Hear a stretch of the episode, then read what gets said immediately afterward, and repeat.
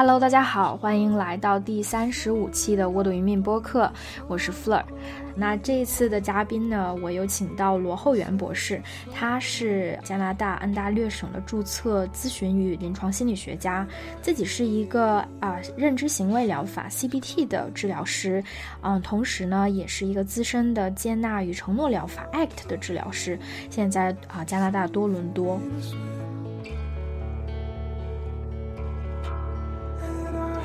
我之前在第十四期播客《怎样从自我苛责的声音中解放出来》，一起练习接纳与承诺疗法，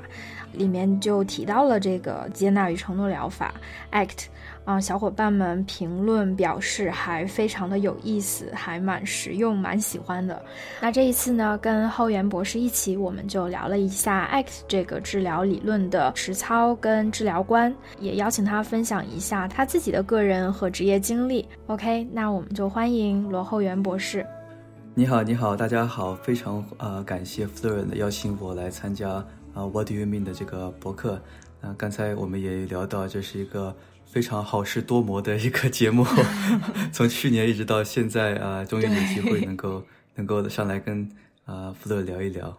对，因为感觉疫情这一两年，大家的生活变化也挺大的。然后罗博士，你的这个就声带要休息了将近一年的时间，现在刚刚可以开始说话。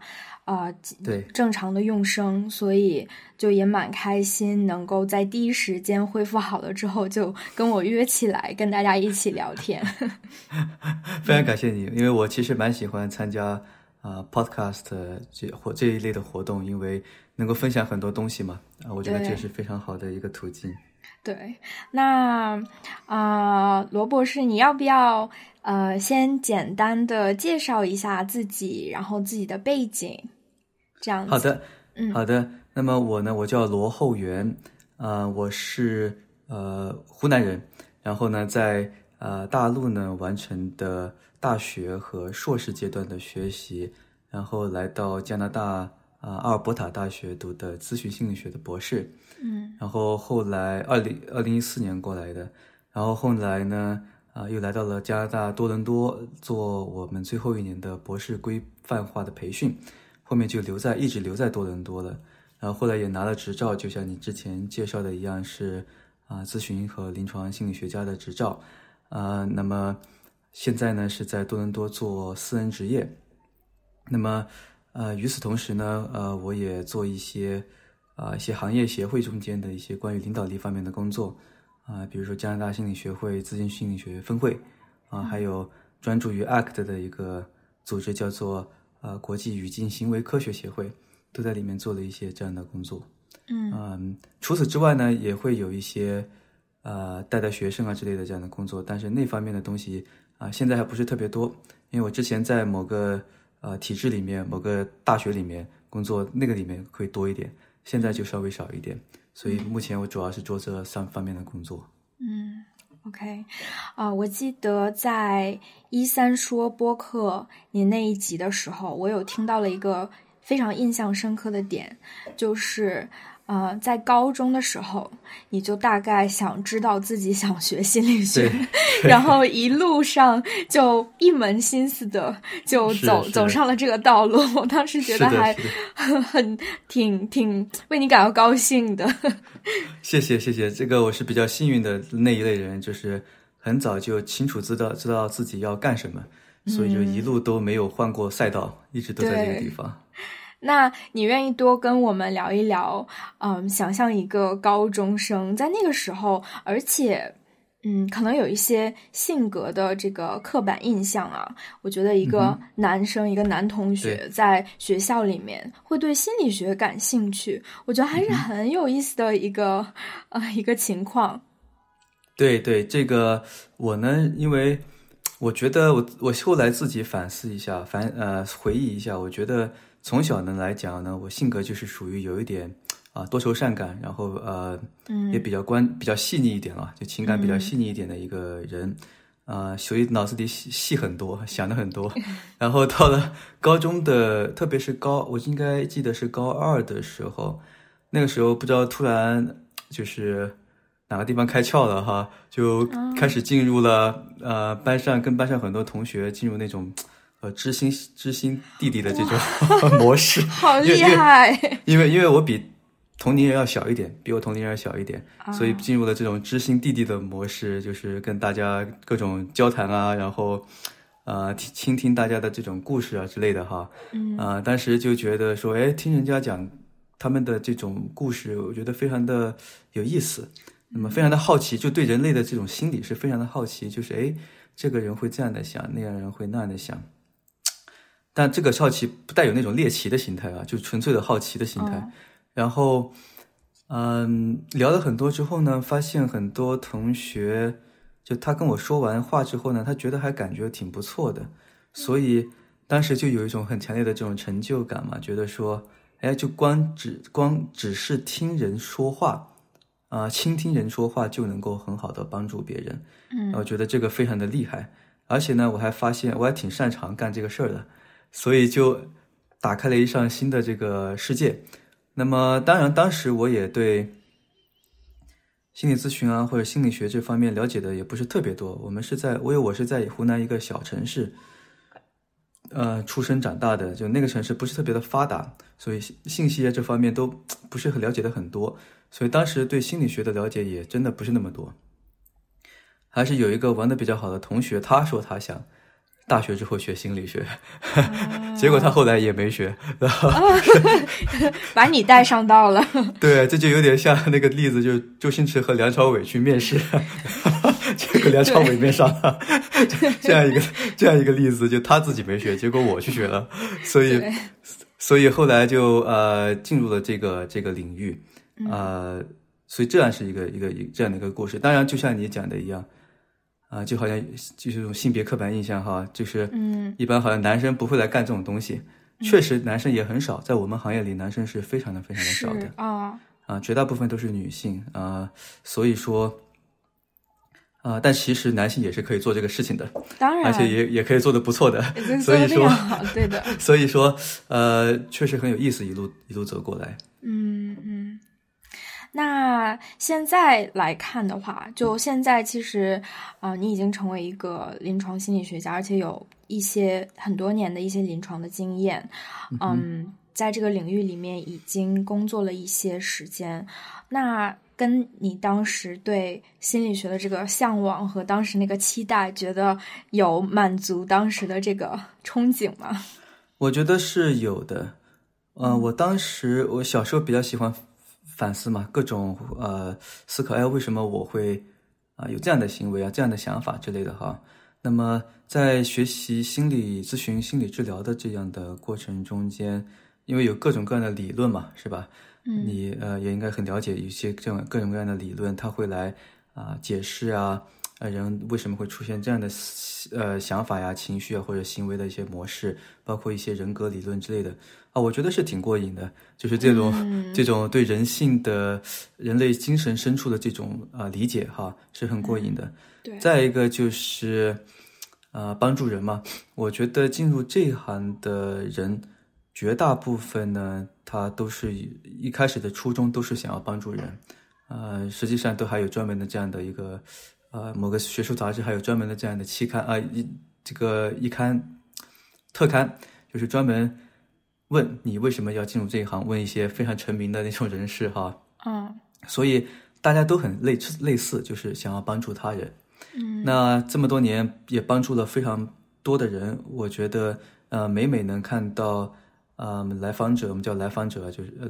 把来看到来访者呢，通过我们的咨询呢啊，能够获得一些不同的视角，然后能够逐步的走出自己的舒适区，去活，让生活变得更有意义。啊，我觉得这个过程其实是高度满足、有满足感的。这其实就跟我当时做知心小弟弟的时候，其实是一个东西，对不对？对，只只是现在搞得更复杂一点。呃，当时比较简单一点，其实还是就不忘初心吧，还是还是还是那样子的。对的，对的。我觉得能那么小的时候就。知道自己想干嘛，至少有一个有个有个脑袋里面有一个词，他知道它是什么，然后一路上能够走过来，嗯，并且能够以它为生，有一个还不错的，嗯，在这个领域里面还有一不错的一些建树，我觉得真的是一件挺难得，像你说的还蛮幸运的事情。嗯嗯，是的，我很同意。这个在国内和国外哈，其实学心理本科阶段、大学阶段学心理学的人其实不少的，嗯，特别是在北美，心理学算是本科阶段最受欢迎的专业之一了。嗯但实际上，最后真正能够在这个一群人一群人中间，想要最终来做心理咨询、心理治疗的人也特别多，但是最后真正能够做下来的也不是那么多，就各种原因了，对吧？所以说，我觉得确实是比较像你说的一样啊，能够以此为生，还有一些建树，我觉得是非常的啊幸运的。嗯，对，嗯，而且我觉得，因为你是在国内也接受过受训，是基础的本科啊、然后之后在嗯是在加拿大，在北美也接受了更专业的训练。对，嗯，我感觉我可能回到回国的这两年吧，其实有一些了解，就觉得国内对心理咨询的啊、认识跟了解，其实跟北美还是挺不一样的。嗯，不管是在流派上呀，还是在助人的这个方法上，甚至是心理咨询的这个实实操上面的一些行业上面的啊、一些啊呃行业上面操作的这个方法呀，其实都不太一样。嗯，那我觉得很有意思的就是你在加拿大那边，其实你既有国内的经验，也有国外的经验，然后在加拿大那边也会见本地的。啊、c l i e n t 就是来访者，也会见华人的来访者。我不知道在这个跨文化的这个工作当中，嗯、有没有让你觉得有一些有意思的，或者是觉得很困，甚至是困惑的，啊、或者是有一些什么样的感悟跟见解？呃，这个这个话题确实很大，也很有意思哈。嗯确实，我在这边也见不少的华人客户，呃，既有华一代啊，也有华二代啊，都有。那么，呃，当然见本地的这种呃加拿大的呃本地人，就在这边出生啊、在这边长大的人也很多，就非华裔吧。那么，呃，我首先觉得呢，人性其实还是相通的，就是最。如果我们用一个百分比来讲，对吧？可能百分之六七十甚至七八十都还是相通的。嗯，基本上一个东西还是就人嘛，他需求都是一样的，对只是呢，他那个所谓跨文化的东西呢，主要可能表现在他满足方式会有点不一样。嗯啊，比如说，呃，北美的人，对于他们来讲，我们都讲什么自我实现，对吧？像马斯洛的那个需求理论，对吧？最高那层自我实现啊，有些还自我超越。那么，对于自我实现这样一个需求来讲，这个需求可能我们中国人也好，这边啊、呃各类种族的人也好，他其实都会有这个需求，在满足了底层需求之后哈，但是呢，可能大家满足这个需求的途径会有点不一样。那么在北美中间，他们特别会强调所谓的个人主义嘛，就是嗯真正的个人层面上的自我实现，就是你想追求什么，什么对你而言很有意义，这样子的。他们不太考虑这种，呃，什么家族的期待啊，什么父母的期望啊，这这种东西，对吧？那我们中国人这边就会考虑这个东西多一点，就是说，哎，我父母对我有什么样的期待，是吧？然后，没有社会对我是有什么是个什么有什么样的期待，所以他的自我实现可能会，呃，通过这样的一种方式去表达，他会觉得说，哎，我满足了这个，呃，社会对我的期待或父母对我的期待，我觉得就挺实现的了，是吧？对所以这是一个很重要的。还有就是，啊、一个很重大的一个表现就是，北美的人呢，他通常性就是特别是啊、安格鲁萨克逊这一类人群哈啊、因为其实我们当我们谈到加拿大人的时候，他也是有不同文化的种族的，也不是所有人都很个人主义，对不对？然后，特别是在昂萨这样的一个人群中间，他们不会把家庭，就是他们的那个父母那一辈，特别算作他们自己生活中的那个一个部分。比如说，一个非常经典的例子就是，他们不会觉得呃，我要比如跟父母一起住，是吧？或者是说，呃，然后这这个类型的这样的一个一个东西。那么作为中国人来讲呢，这个方面就很多了。嗯，就是特别是当父母年迈的时候，都会想到说，哎，我们要一起住，至少住得近一点，对吧？好照顾。但是对于他们本地人来讲，也不是说没有，只是他们不会把这个东西放的特别的优先。嗯那么对于中国人来讲，呃，比如赡养父母啊，或者是这样的东西，它也是他自我实现的一个部分的。但是我就从来没有听过白人来这么讲，对 所以所以所以说，呃，比如说移民哈，很多中国人移民过来之后会想到说把自己父母也接过来，嗯。我好像就没有怎么听说这个其他国家的白人的移民移过来还要把自己父母也要接过来的，就你看这就是一个很大的区别，嗯嗯嗯，对，对，嗯，因为我我跟我的伴侣，我跟我先生也经常会讨论这个事情。然后他是德国人，他是在一个非常不一样的文化里面。我首先我就找不到一个英文的词去啊、呃说孝顺。这个这个词，我就我觉得我一直都翻译的不准确，我只能用照顾父母来代替。但孝顺这个词或者孝道啊，我觉得在英文的这个文化当语境当中就很难能找得到。然后我在跟他表达说，我觉得这是我应该做的事儿的时候，就我我可能会收到一些诧异，就是不太理解，或者从他那边他的头脑当中都没有说父母是我责任的一部分。嗯，对对，所以其实我看到这个差异的时候，也让我挺挺惊讶的吧。虽然说我自认为我有在嗯，就是在呃国外的生活的经验，但其实我没有办法否认我从小成长的这个环境跟文化对我的影响。是的，这个确实太经典了，就是他们的所谓的自我，就真的就是自我。嗯啊，顶多包含一下他们的伴侣这样子的。对 那么，但是我们文化中间的自我，可能真的是包含了家庭，包含了伴侣，包含了孩子，包含了父母的。啊，嗯他那个自我的边界要更大一点。对，嗯，那我其实也在考虑，或者是说好奇吧，嗯，在临床心理学的这个临床工作当中，那你会有看到，嗯，我们中国式的。嗯，因为心理学是一个在西方兴起的一个学科，那我最近很好奇，就是你会看到有中国的来访者，或在中国文化当中成长的来访者，他会有一些比较特有的心理上的嗯问题，或者是由我们跟西方不同的这个议题产生吗？这个有很多啊，嗯就是，嗯、就是我我想想看要怎么来总结这个东西哈。嗯最重要的一个区分呢，就是原生家庭吧。这个东西在国内不说的特别多，对不对？嗯，呃，在北美这边很少有人去把老把这个东西挂在嘴边，对，这其实就是一个很大的一个区别。为什么国内会老把这个东西挂在嘴边？哈，是就是因为原生家庭，从原生家庭集体的层面来讲，哈，在我所接触到的情况中间，包括生活经验中间，可能国内的很多人他原生家庭出问题的比例是比较高的。那么这中间当然有很多的这种历史啊、文化、社会方面的原因，在也可能不方便多说。但是呢，呃，最后的结果，我们观察到的现象就是，呃，如果从一个这种集体层面来讲的话，那确实中国人的原生家庭方面出问题的比例是非常大的。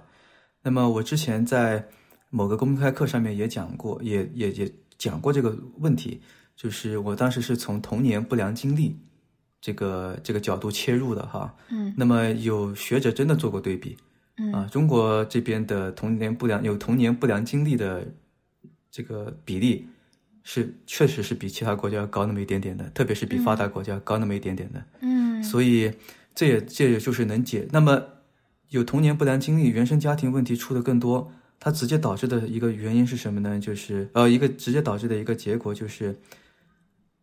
国内来访者的这种出现问题的那种程度哈，复杂程度就会是要高一点的，嗯因为长期童年经历不良经历越多，心理问题越复杂。如果它真的出现的话，嗯啊，这也是研究所证实的，所以这就是我们在临床中间观察到的最大的不同，就是问题会比较复杂。啊，对，通常可能还会牵涉到这种更深层次的人格层面的问题。对，嗯，它不那么直截了当，有很多的创伤在里面，我们叫做代际创伤啊，就是从上一代人，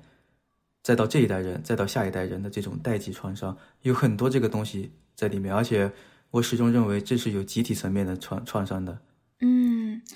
嗯，这让我想起来，呃，我在。本科我呃，其实，在后两年是挺关注，嗯，就是临床心理学的实验这方面，所以我也在实验室里面跟着导师做研究。当时我的那个课题其实就是看，啊，童年的啊创伤和一些不良的不是不良的这个体验是怎么样影响。啊，青少年他在成长的阶段的，像啊一些情感情绪调节呀，然后嗯人际关系模式等等，然后那个时候，其实，在童年的不良经历里面，它可能会包括一些，假如说，嗯，像被主要照顾者的一些抛弃啊，啊虐待啊，然后甚至有一些性侵啊，嗯，还有什么？嗯，就是大概是在这一类的吧，嗯，还有一些就是同伴的一些霸凌啊，这也比较常见。嗯，但其实我在做那个研究的时候，我就很难跟我自己的经历去 relate，就是联系上。就我当时感觉，就哎，这些事儿在我的文化当中好像。不那么常见，我当时是这么想的，但现在想起来也不一定说是不常见，只不过我们大家可能没有像西方国家那样明明摆着的给你条条框框列出来说这件事情在社会里面是发生的，嗯，对我现在可能有这样的一种感觉。这个点我觉得抓的特别的棒，嗯，呃，当然在表现形式上面肯定会有一点不一样，比如说。呃，北美这边有特别多的这种物质滥用方面的问题，成瘾、吸毒、酗酒，对吧？对，就是家庭中间这个方面，我觉得国内是做的相对来讲好很多的。嗯，啊，我们不太听到那种那种东西。除了这个之外，那么国内这边呢，它表现的比较多的呢，呃，我们经常讲叫亲情 PUA 啊，这个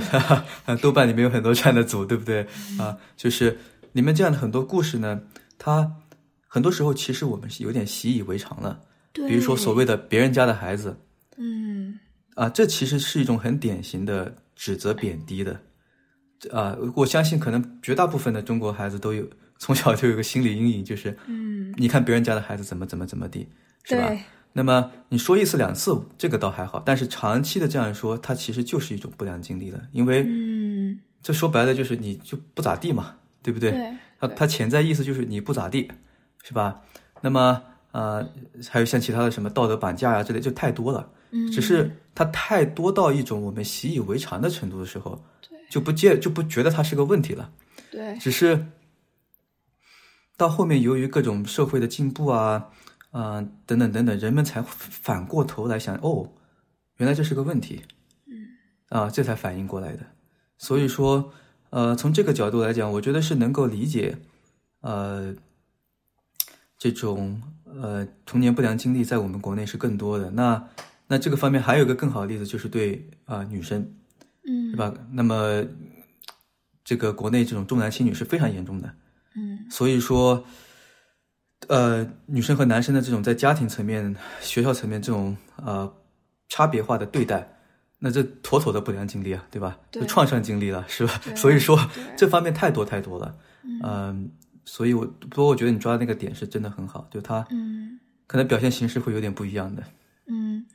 对，我觉得在国内如果有经历过心理咨询体验的朋友们，都会有一个感受，就是我们在走一个路程，这个这个路程它就是在去，嗯，去向自己承认或者向自己说明，接受自己其实在童年。成长的过程当中是有创伤的，有一些经历的我们理所应理所当然或者大家都在经历的事情是不 OK 的，是对我来说，呃，我需要对他说不的，或者觉得我要去反抗，去跟他说这是不可以的。我觉得很多人可能都在经历这样的一个历程。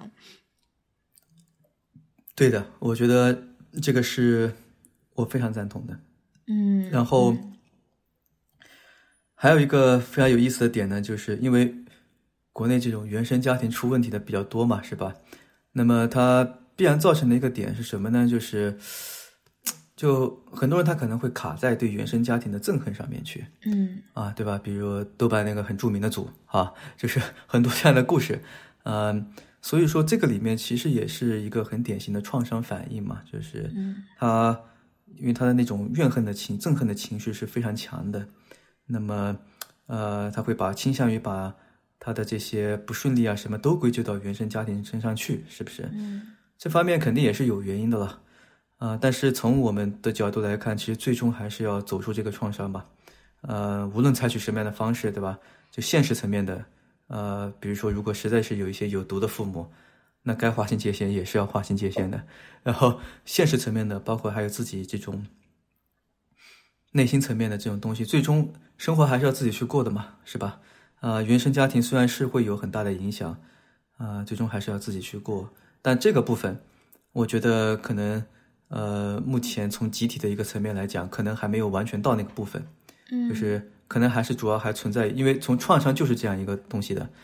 创伤就是一开始你得得到充分的这种认可、承认来讲述、来理解，让他充分的这种表达出来，他才能够往前进，对，否则他就会卡在那种很怨恨的阶段。对那么无论对于个体还是对于集体都是这样子，所以我觉得现在我观察到的一个感觉，就是在集体层面，可能还是处于在这种我需要先充分表达出来。嗯的这样的一个阶段，还没有到那种我要、我要往前进的那种阶段。对对，嗯哪里有那那句话怎么说？哪里有压迫，哪里有 有反抗。我觉得就还还在卡在这个反抗的阶段上。对对对，嗯，也其实也让我联想到啊、你自己比较喜欢认可的这个流派，或者是这个咨询的方法，可能是比较偏 CBT，就是认知行为，然后还有它其中的这个分支 ACT，也是我非常喜欢的，就是接纳与承诺疗法嘛。嗯，可能我觉得这是在北美或者在欧美一个比较流行的就是心理治疗的比较主流的心理治疗的方法。其实，在国内，啊，呃它还不是，就感觉它还不是最流行的。在国国内，可能精神呃分析跟动力学是比较流行的。那可能对 CBT 啊，嗯、嗯，可能会有一些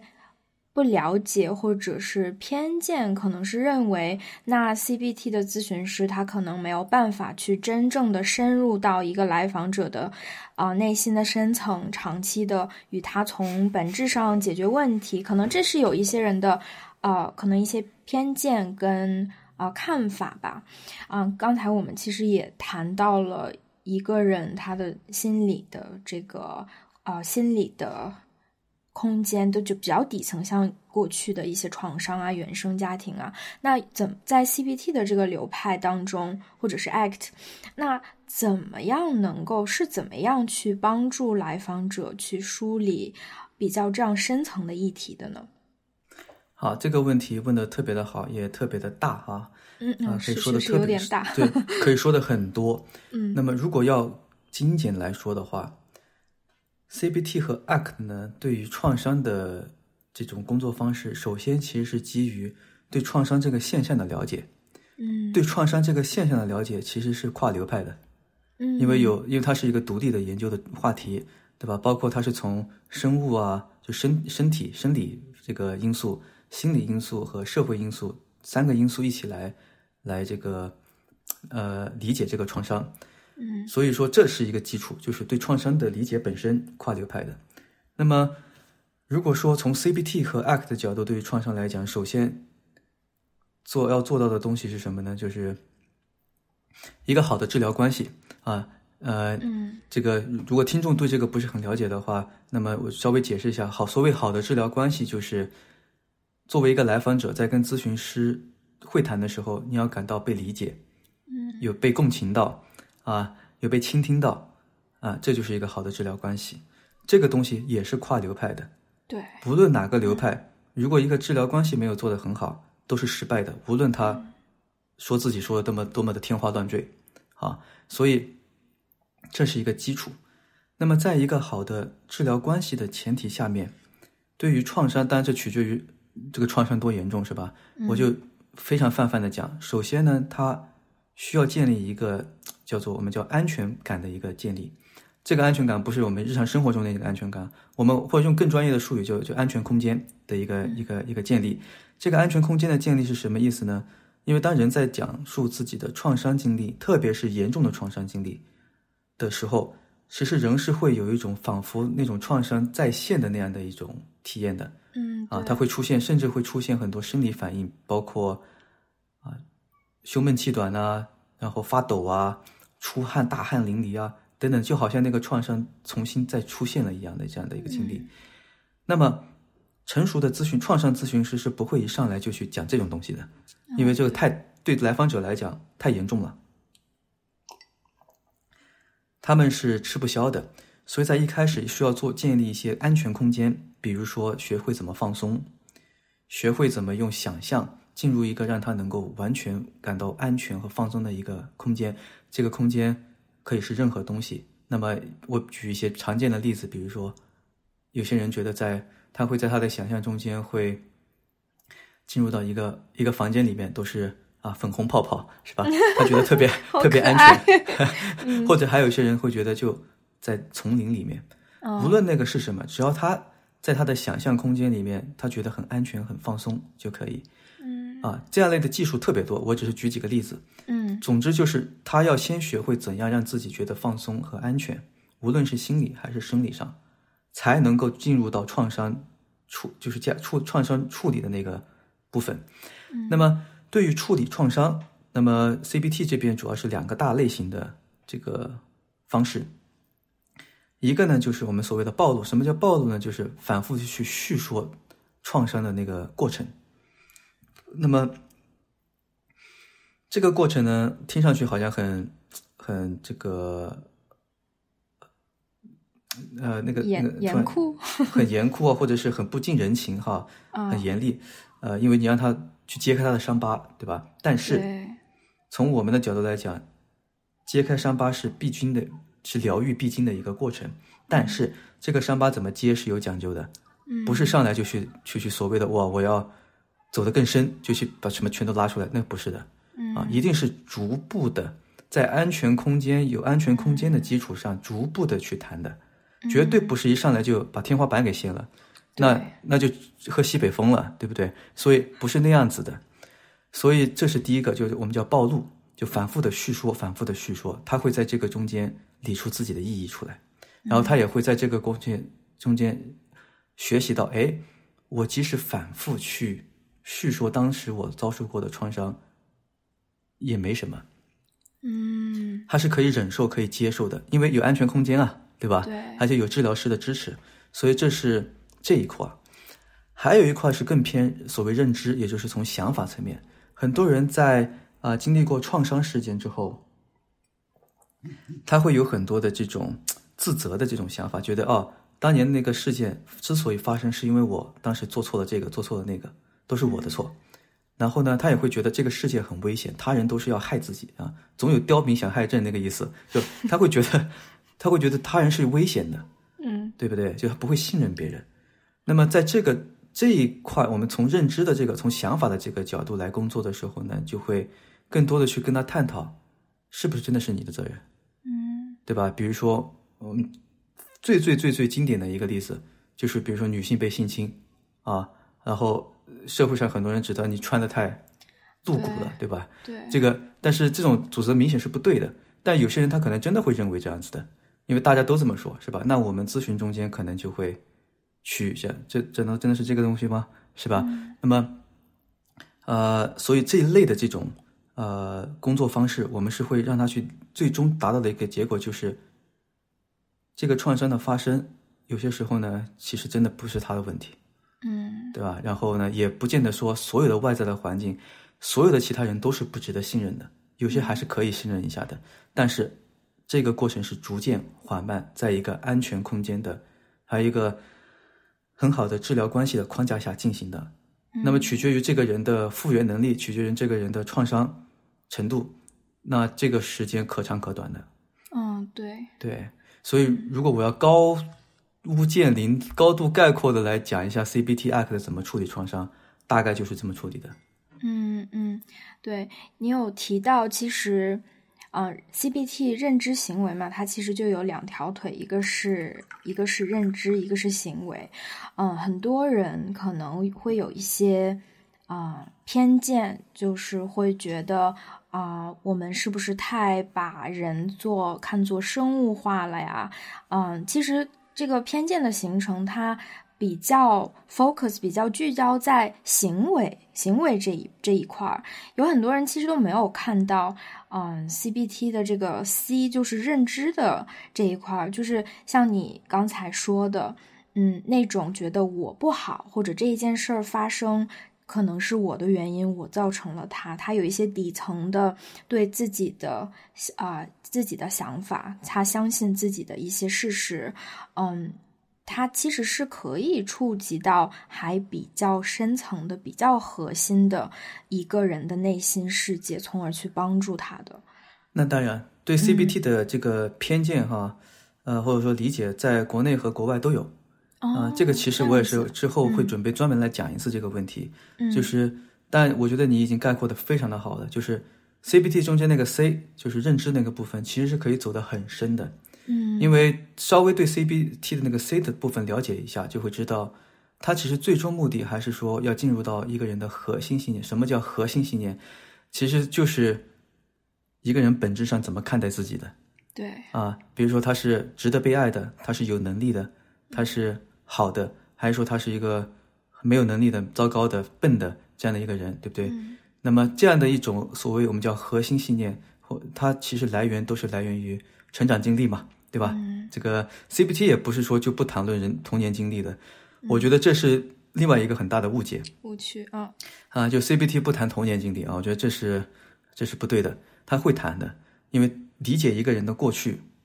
是非常重要的。嗯，那么只是说，如果想要做出一些更多的改变，仅仅理解过去它是不够的，不够和。不需要，这是两回事儿，对吧？嗯，就对，就了解了过去之后，哎，很好。那么还是要做一些更更多的东西来，这个改变未来的这个情况。所以 C B T 中间那个 C 的部分，认知的那个部分，确实可以走得很深。这个取决于治疗师的功力，同同时，对吧？是看他是想要草草了事，还是要慢工出细活。对，这个区别非常大。嗯嗯，对。然后还有，嗯，然后那就。B 的那个行为的那一部分，嗯，就也是我就个人就觉得很就是很也比较着迷的一部分，就是他有一个就是行为激活的理论嘛，嗯，当一个人真的就非常每天都非常的痛苦，很长时间的就好不起来的在痛苦嗯难受当中度过的那个时候，其实那个真能。稍稍能改变，就是把这个砝码，把这个东西给它扭转一下的那个动机，真的是实实在在的，我的生活有了一些改变，我的感受稍稍好了那么一点点儿。我做了这个事情，我真的就做到了那么一点点，这样子的一个非常实实在在的，我能够看到是我自己做到的一些积极的改变。我觉得是有的时候在水深火热当中，真的能拉你一把、拉人一把的那个很重要的那一个稻草。那是必须的，这个我特别赞同。就是呃，很多人批评行为，觉得说他不近人情啊，把人当动物看，是吧？嗯，那这个是治疗师的问题。嗯，对，这个对，这个是呃，我记得这个叶问啊，那个电影中间。啊，有一幕啊，不知道有有多少人看过这个电影，就是啊，甄子丹和樊少皇，它里面叫金山找那个角色哈，叶问和金山找比武，打了半天，把大家的东西都砸了之后，哦，那个樊少皇金山找输了，他输了之后讲了一句说，哎，今天好像什么呃北拳输给南拳啊，好像是北方拳输给南方拳，是这个意思哈。结果叶问来了一句说，不是拳的问题，是人的问题，啊，这个是一样的。嗯，行为治疗师中间有人确实把人当动物看，嗯，不不可否认有人这样做，对吧？但是也有大把的人不是这样来的。嗯然后像你刚刚提到的那一点，人在非常抑郁的时候，所谓的行为激活，就是某种程度上来讲，他其实真的就是强迫自己要去做一些事情，嗯只是做这个事情怎么做有讲究，对不对？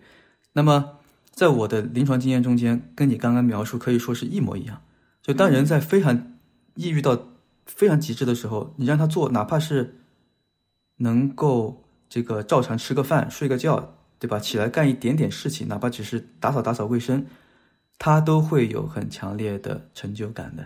嗯啊！不要就千万不要小看这种小事，在一个人，特别是一个抑郁的人啊的这种生活中间的重要性很重要。嗯当他回过头去看，哎，我这个星期比上一个星期我又多做了那么一丢丢事儿，他其实会有成就感的嗯啊，这个成就感是很重要的，而且成就感就是在这样一点一滴中间积累起来的，不是说你上来就要搞个什么惊天动地的大事儿，对吧？都是先定个小目标，然后再慢慢来的，这个非常重要。对，有的时候我如果状态很不好的时候，就觉得一天什么都没做，就非常非常消沉的时候，我会拿出我的那个本儿，然后我会写一些非常非常，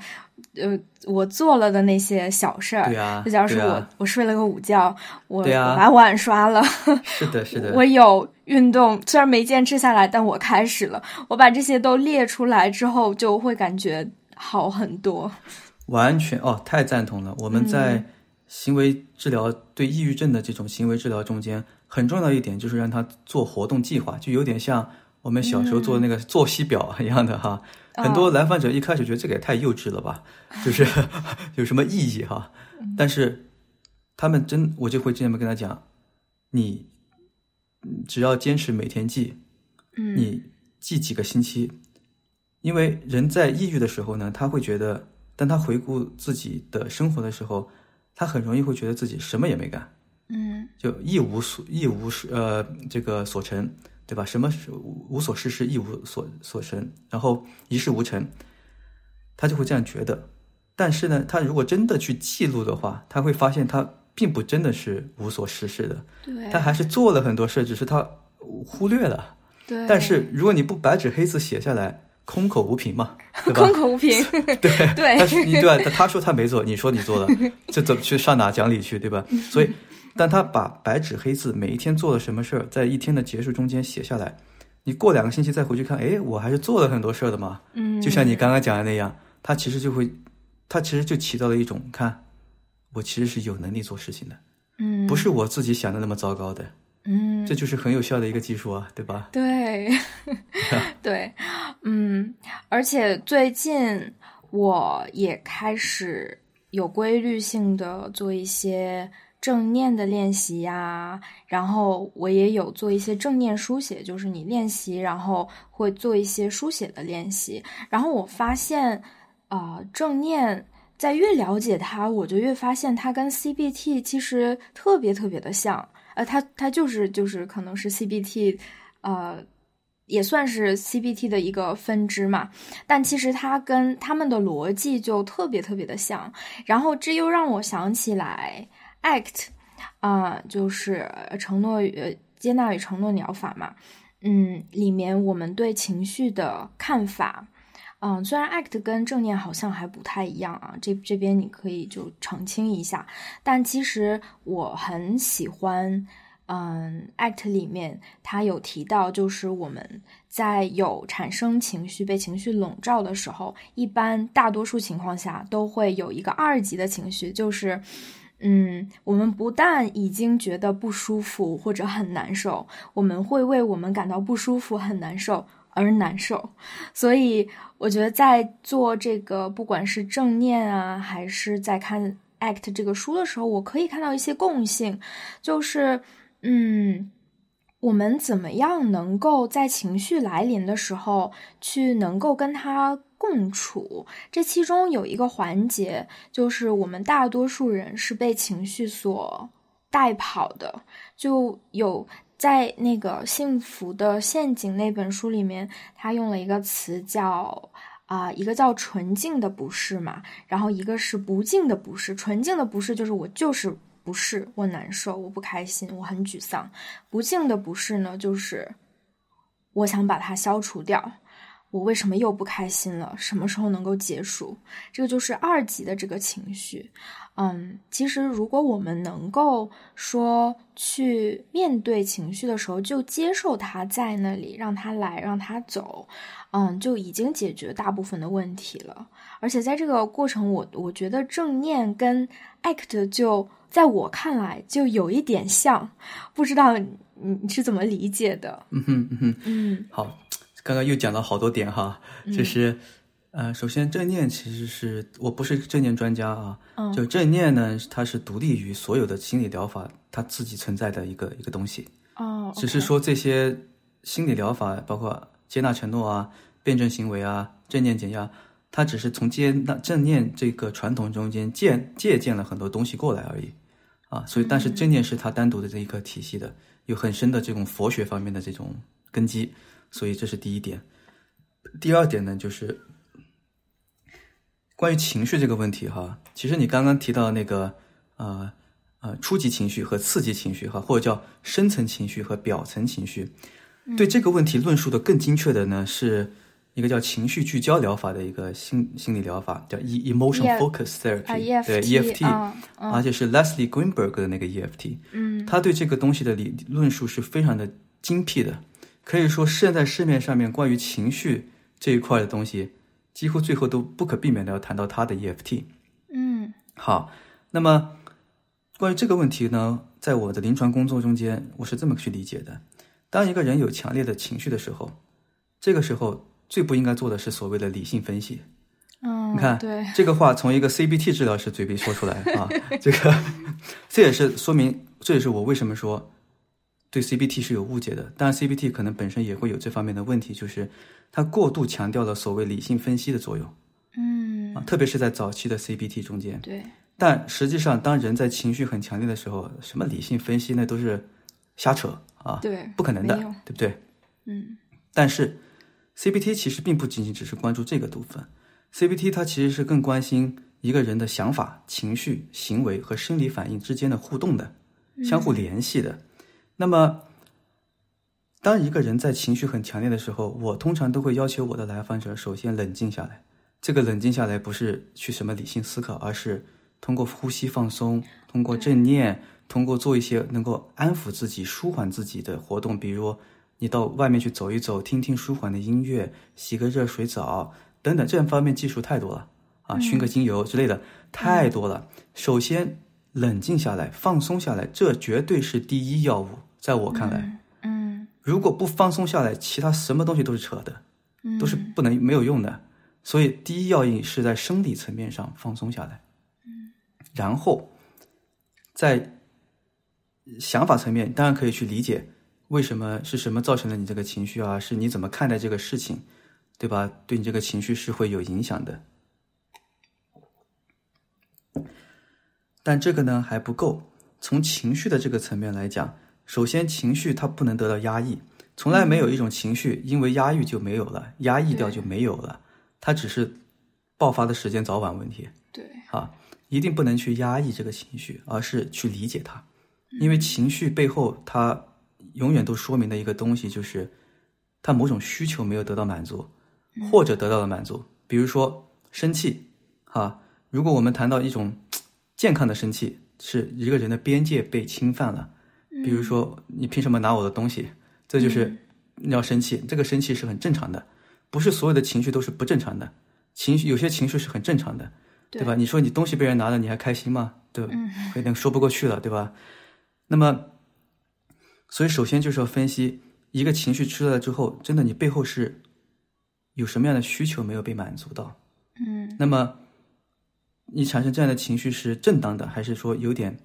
不是那么健康的？什么叫不是那么健康的情绪呢？就是你之前有提到过一个例子，当一个人难过的时候，他会因为难过而感到悲伤，嗯啊，难过而感到生气，说错了哈。那么，这个生气就是所谓的刺激情绪，或者说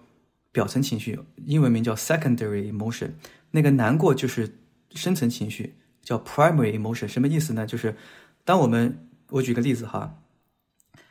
当我们失去，比如说呃，就说失恋吧，好，失恋大家都难过，对吧？失恋大家都很难过，对不对？嗯。但有些人他会对自己的难过感到很生气，他会觉得我不应该这么难过，这个人是个渣男渣女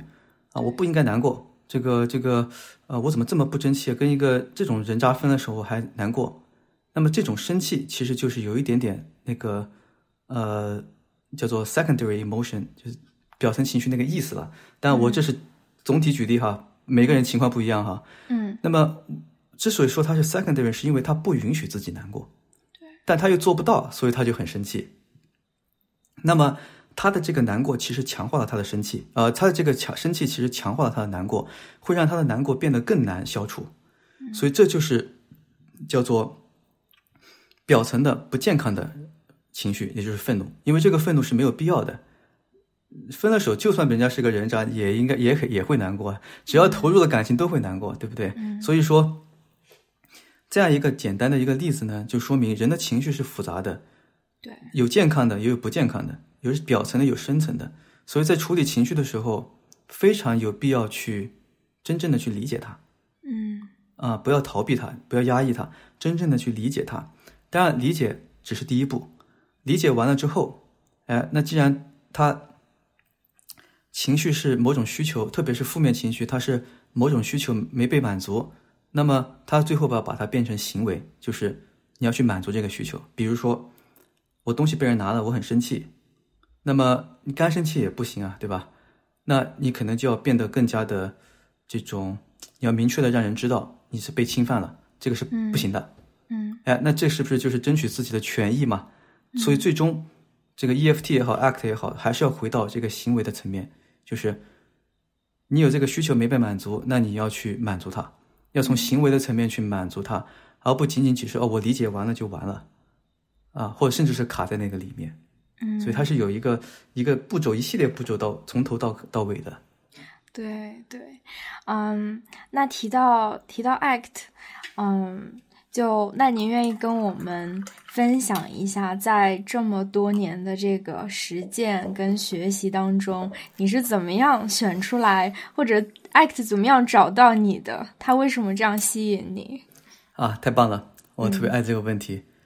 ACT 吸引我的是三点，第一点是，其实也可以说是合并成两点。第一点就是它有一个非常好的框架，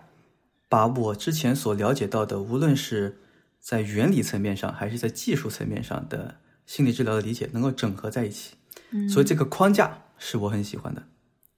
啊，倒不是说很多它都具体的技术哈，只是它主要是这个框架和它的理念是我很喜欢的，它能够整合。第二就是它这个呃，这是对第一条的一个阐述，就是它其中一个整合就是说，他认为人的人类痛苦的一个根源哈，就是我们想要回避痛苦。我们想要回避任何我们不喜欢的体验，为了逃避这个东西，我们可以无所不用其极，是吧？那么，所以最好的方式是直面它。那么，这个东西当然不是 ACT 的原创了，所有的流派都说到这个问题的啊。然后，只是我恰好看到他用这么明确的语言说出来，所以呢，我觉得哎，他很好，说的很清楚。那么，只要掌握了这个精髓，其他的东西都是可以融会贯通的。第二、第三个就是。它中间对于人生意义感的重视，就所谓的存在主义那一块儿，嗯，是非常吸引我的。因为我觉得人生在世啊，大家活着出来都没办法活着回去啊，所以，所以，所所以，人生这个短短几十年，最重要的是要活得有意义。嗯，无论这个意义是什么，要活得有意义。嗯，啊，我觉得这是人生的一个根本性的问题。那么，ACT 讲到了这个问题，所以。我也觉得他非常的好，跟我，呃，非常的匹配，所以这就是为什么我就选择了 ACT。嗯，对，就越了解 ACT，就会越觉得越越有意思，就感觉它是一个很整合的一个流派。在刚才你提到存在主义的时候，跟意义感的时候，会觉得，哎，真的是之前就从来没有想到过，嗯，它其实有整合。甚至存在主义的这个哲学内核在里面，嗯，对，就觉得是一个蛮整合，就它好像从各个地方都吸取了一些东西，然后它捏在一起，对的这么一个流派。你总结的很到位，我就是这么看 ACT 的，看待 ACT 的。我认为 ACT 就是一个博采众长的一个框架，倒不是说他自己提出了什么非常惊天动地的这种创新的这种东西，它其实是一个综合。那么关于人生意义这一块，那么 ACT 直接就认为。人生不应该追求快乐和幸福，而应该追求意义感，因为有意义不代表真的很快乐。嗯，所以，呃，所以说他 act 的从始至终的目标都是，无论他做什么，他只有一个目标，就是帮助来访者把生活变得更有意义。嗯，那这个在我看来太存在主义了。嗯，就是 对吧？对，而且他有很多这种具体的技术帮人去是探索你人生意义，对你什么东西对你而言很重要。对，你要怎么才能做到它？所以它很整合，所以它非常的很强大，它威力很大的这样的一个威力很大，对对 对，治愈力因为这个 这灵魂拷问嘛，对吧？对，是你从哪里来？你是谁？你要去哪里去嘛？就就灵魂拷问，其实对人的触动是很大的。是，但灵魂拷问有的时候。嗯，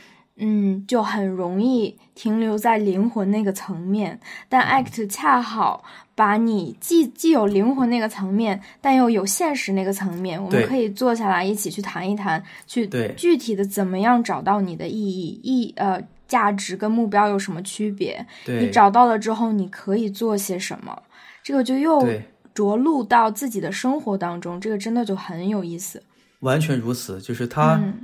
这个把。存在主义那一套跟行为主义结合在一起，就是存在主义很形而上，对吧？对，这个人生意义什么东西，但他能够把它落地，嗯，具体化。比如说一个人啊，我自我成长对我极其重要，嗯，那你你你这个很很好啊，对吧？但你觉得自我成长中间有些什么点？嗯，你觉得是这个意思，对吧？嗯，然后那这个点能够变成什么具体的目标？那么这个具体的目标能够变成什么长期、远期啊？长期、中期、短期目标？然后再来怎么做，啊，就是这种很具体、很从形而上到形而下这样子。嗯嗯，那在这里我们可以跟听众们可以简单的分享一下，假如说一个人他可能处于在一个迷茫的，不知道该怎么办，或者不知道呃，就。可能还想去有寻找它的意义呀，或者它的甚至更具体一些职业的一些方向啊等等。那如果用 ACT 的方法的话，我们可以做些什么？或者有没有一些啊比较简单的一些小练习啊，或者什么，我们可以就现在可以试一试的？像这种呢，首先他如果迷茫的话，啊，首先他其实应该去回想自己。人生中间到底对什么东西比较有热情？嗯，这个东西每个人都有的。嗯，就对什么东西感兴趣或者感热情哈。首先他要去回想这个问题，把具体的事情找出来。我举个例子哈，有些人他，比如他特别对阅读感兴趣，这就是一个具体的事情了。那么当他找到这个具体的事情之后，他需要再进一步的挖掘，到底是阅读中间的什么点。让我觉得很有兴趣。对，每个人喜欢阅读的点是不一样的。有些人喜欢阅读是因为它能够给我带来不同的视角，对吧？然后，那如果是因为他很喜欢了解不同的视角，那么这个东西就更清晰，就更像是一种所谓的人生意义感。因为了解不同的视角，你永远都可以了解不同的视角，没有一个头的，这是没有一个尽头的，永远都可以了解不同的视角。所以说。读书只是体现了解不同的视角的一个方式而已，那是不是还有别的方式？嗯，你看，这样我们就从叫做这这个由下而上了哈，从阅读，从他感兴趣的事儿，找出他感兴趣的事儿背后的那个东西，再从他背后的那个东西再进一步，就是那还有没有别的方式同样能够满足这一点？嗯，比如了解不同的视角，那跟人说话算不算？然后这个 对吧？所以。找出其他的这种具体的实现方式之后，就可以这个之后又跟职业生涯规划联系在一起，就是有些哪些职业是可以体现出来是在了解不同的视角，那么这个时候就可以再往前走，就是哎，那做这些具体的职业需要哪一些这个要求？就是这么来的。如果要高度概括，就是这么一个套路。对，我就觉得你总结的特别好啊、而且让我就点到了一点是，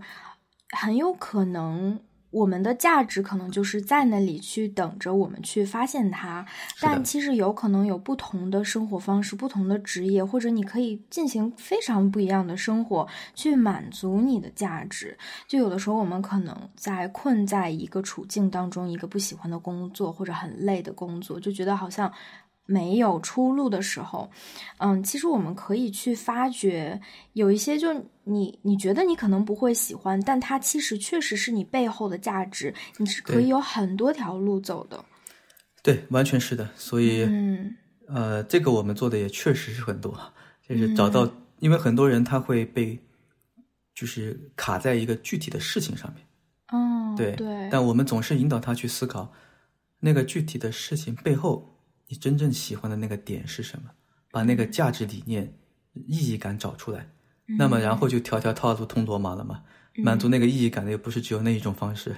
对，对对对，嗯，对。那其实，在你的临床工作当中，嗯，像 ACT 或者是 CBT，嗯，一般都会跟来访者进行多长时间算是比较普遍的呢？从研究的角度来讲，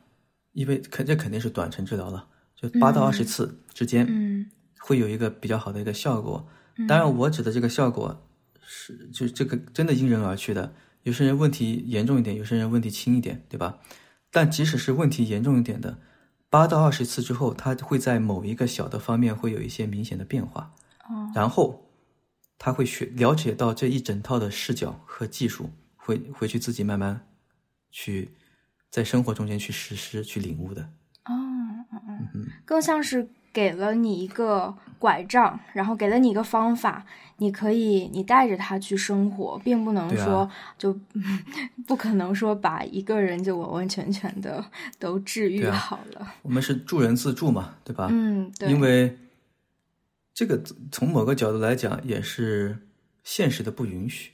从理想的角度来讲，当然你做的越长越好，是吧？但做咨询要钱的呀，要钱要时间的呀，对吧？嗯 没有人能够永远致富啊。所以说，这才诞生了为什么要更快、更更更快速的这样的一种方式，对吧？OK，对我其实之前啊、呃也很想跟你聊的，然后我们之前其实也提到过一些，嗯，就是关于在，嗯，因为我可能不是很经常的能请到一位男性咨询师，就我在我而特特别是在我的播客里面，就是女性居多，其实男性嘉宾来的时候都比较的，对我来说都比较稀缺，就特别想借这个机会一起聊一下，嗯。我记得之前好像是看孙平咨询师，他有讲过说，他有写过说男性咨询师在咨询室里面的一些关于女性主义或者呃，他会不会有一些跟有一些局限或者嗯，因为自己的经历啊或者嗯成长的这个做呃。这个局限性会不会跟来访者在女性主义的这个方向，或者是主要是我觉得具体来说是女性的来访者在她的成长经历当中所体体验到的一些啊、呃、一些议题，能够很好的跟他们工作啊、呃我不知道我有没有表达清楚。这肯定的，嗯，因为像很多在至少在我的经验中间。女性来访者，我不管这样说吧，男来访者和女来访者都倾向于找女来女咨询师，哈。那么这个啊、他们都 prefer 女咨询师哈。呃，当然有一些男咨询 男来访者会更倾向于优先选择男咨询师，因为毕竟一个性别中间肯定相同点会多一点。对，有一些女性来访者，比如说一些特别跟性别相关的议题，她绝对会优选女咨询师的，因为首先。比如说，特别是跟性别，因为女性来访者跟性别相关的议题，通常就是男性压迫嘛，通嗯根源上面就是性别压迫，对对不对？父权那他 对他跟男性咨询师来谈这个东西，首先他就会有一个移情在里面，对是不是？对吧？所以，所以你就是我压迫性别的一部分，这个，那我还怎么跟你谈？他肯，所以这个太能理解了，是不是？就嗯我们都是以他为主，他要想跟男就跟男，想跟女就跟女。嗯嗯嗯那么，呃，极少一部分他无所谓，就男生女生都行啊。那么，呃，但这方面我也不太多，就是经验也不太多，就是就性别议题这方面嗯，不是特别多。嗯嗯呃，所以说也没有什么，因为大家都会选女咨询师，都不会压根就不会选男咨询师，你知道吧我？我是淡淡的忧伤。能理解，能理解，因为有因为有很多，其实我总结过一次嗯我的来访者的数据，其实找我的男生男性是要比女性多的哦啊，因为啊有意思。对，因为男性咨询男性来访者，有些时候他也是有一些话题，他也是想找男性咨询师去说的。嗯哎，他会觉得男人更懂男人那个意思，哈哈，就就同性别嘛，对吧？就好像，啊、华人想找华人咨询师一样的，因为他懂，嗯所以他是这个东西在里面。对对，因为这也是我有的时候会思考的一些话题。我自己做个人体验，我我既经历过女咨询师，也经历过男咨询师。然后，嗯，我其实还蛮惊讶，我跟男咨询师的啊、这个体验其实还蛮好的。然后让我其实也能打消一些这个。嗯，性别上的一些固化的一些刻板印象啊，然后能够看到，其实总体来说，咨询师不论男女，一个受训经过专业受训，一个有经验的一个好的咨询师，其实都是有能力去帮助来访者的。对，嗯就是在一个专业、真的有水平的咨询师的前提下，其实这种见这种相反性别的咨询师哈，如果是有性别议题的话，它其实可能是一个疗愈机会，嗯，就像你讲的一样，因为了解了不同性别的视角，也提升了这个舒适度，是吧？嗯，这个东西也不仅限于性别、种族、文化嗯都一样，对对，就是就是，只是说这样操作的风险有点大，很多人不愿意，哦。特别是在私人职业这样一个环境下面，他们掏那么多钱来看我们，他没有他没有这个必要去承受这个风险。啊，从他的角度来讲，对是不是？所以说他当然会优先选择自己更舒适的那个群体。嗯，那提起移情，不管是在性别议题上，还是我们觉得在，其实，在人际关系上面也有各种各样的移情。就假如说我看到我的咨询师，嗯，他让我想起了就我身边的不太喜欢的人，或者很 trigger 我的，让我觉得嗯会想起我的创伤啊，或者让我觉得不舒服的那个人，嗯，你觉得？整体来说，这是一个机会，就是我们可以就恰好利用我们的咨询关系去解决这个议题，还是像你刚才提到的，没有好像没有必要也太花功夫，呃，去解决。我们还是要选一个自己看着舒服的、聊天聊得来的人做咨询师呢？这个东西我觉得是怎么讲呢？分阶段，因为即使是性别议题中间。跟女性咨女性跟女性咨询女来访者和女咨询师工作，它能够起到很好帮助的是，就是说在一开始它更容易建立这个工作关系嘛，嗯，对吧？那么我相信一个专业的咨询师到最后肯定也是会引导他重新建立跟比如说男性群体的关系的，嗯，是不是？对，所以嗯这个我觉得也是没有问题的。嗯至于从一开始就要这样去做，当然也是可以，但是就是一开始会比较有点痛苦一点，哈。我觉得两条都是殊途同归的，前提是这个咨询师是专业的。哦，对，只要这个咨询师是专业的，我觉得是殊途同归的。哦，对就是一个在哪个阶段发生的问题哈，嗯这样子。同意同意。对，OK，我觉得就聊的还蛮多的，从我很开心罗博士有跟我们一起分享了一些小的时候甚至做知心弟弟或者怎么样成长到今天作为一个呃咨询师的一些经经历吧。嗯，我们聊的也比较比较杂，就是什么都有涉及到。嗯，但其实我还蛮享受这种，嗯，当一个专，就是一个人他把专家的这个呃帽子摘下来，然后做一个非常普通的一个很很就是很接地气的这样这样的一个人跟我们对话的时候，我还蛮喜欢这样的一些碰撞跟这样的一些分享的。对谢谢谢谢，我觉得这样的形式也是呃很有意思，因为。呃，这个不是命题作文嘛，是吧？对，完全是，完全是现场发挥啊，没有没有稿子啊，没有事先没有稿子啊，这个。对，所以你说，我又特别喜欢，就是你偶尔隔几分钟就甩来一个梗，对这个。活跃一下气氛，这是我的一个风格，就是呃，我以前讲座也是，就是呃，我不是很喜欢从头到尾就。一一板一眼，然后很严肃来讲东西，就讲着讲着我就讲这梗，我我经常最近还老跟我朋友开玩笑说，我应该去买一个这个那个著名的脱口秀手册，来看一看，就是心理咨询界的脱脱口秀演员，脱口秀每个人都能讲五分钟脱口秀嘛，对吧？对，就我最近。嗯，我就觉得好像我是一个特别严肃的人。我最近去好像也是听了一个讲座，也是关于心理学的。然后他就会讲说，去玩耍、去玩、去 play 是一个我们很重要的一个特质。当然了，对。然后我在听的这个过程当中，我也有反思我自己。然后他他跟你说说，哎。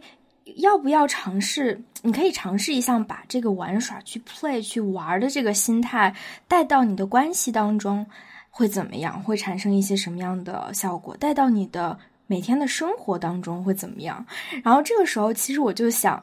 啊，我是一个。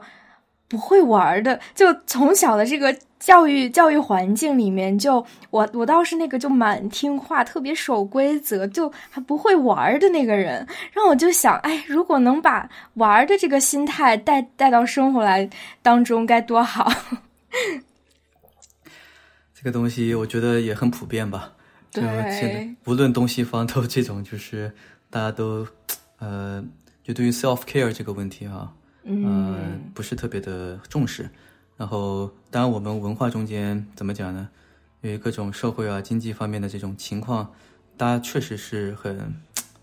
上纲上线啊，就是说都很严肃，然后很苦大仇深。对，这个，但它有它的理原因了，对吧？嗯，毕竟是这样一个环境嘛，是吧？但是。确实有可能会有点活得很累，但是怎么讲呢？慢慢来吧。对，慢慢来吧，慢慢来。就一直都很喜欢跟就很会玩的小朋友在一起，就是觉得会生活会特别有意思，就觉得跟你就这个动不动甩一个梗出来，就觉得还蛮轻松的，是吧？找到了一个比较会玩的小朋友一起玩，谢谢谢谢的感觉。谢谢。其实这种形式确实也是非常的放松嘛，对吧？就是不像那种。呃，有些很正经的采访，他是真的会会会提前给你问题啊，然后嗯做做准备这样子是吧？嗯嗯，像这样就临场发挥，呃，会真的是就是听到很一手的这种 没有准备过的，你知道吗？就是很很 raw 很生的这个。对对，这这这是真的原生态啊，原生态，刚出农场的这个，农场直销啊，这是。好，那谢谢后援博士，今天聊得很开心。谢谢。那我们今天就到这里了。好的，好的，谢谢。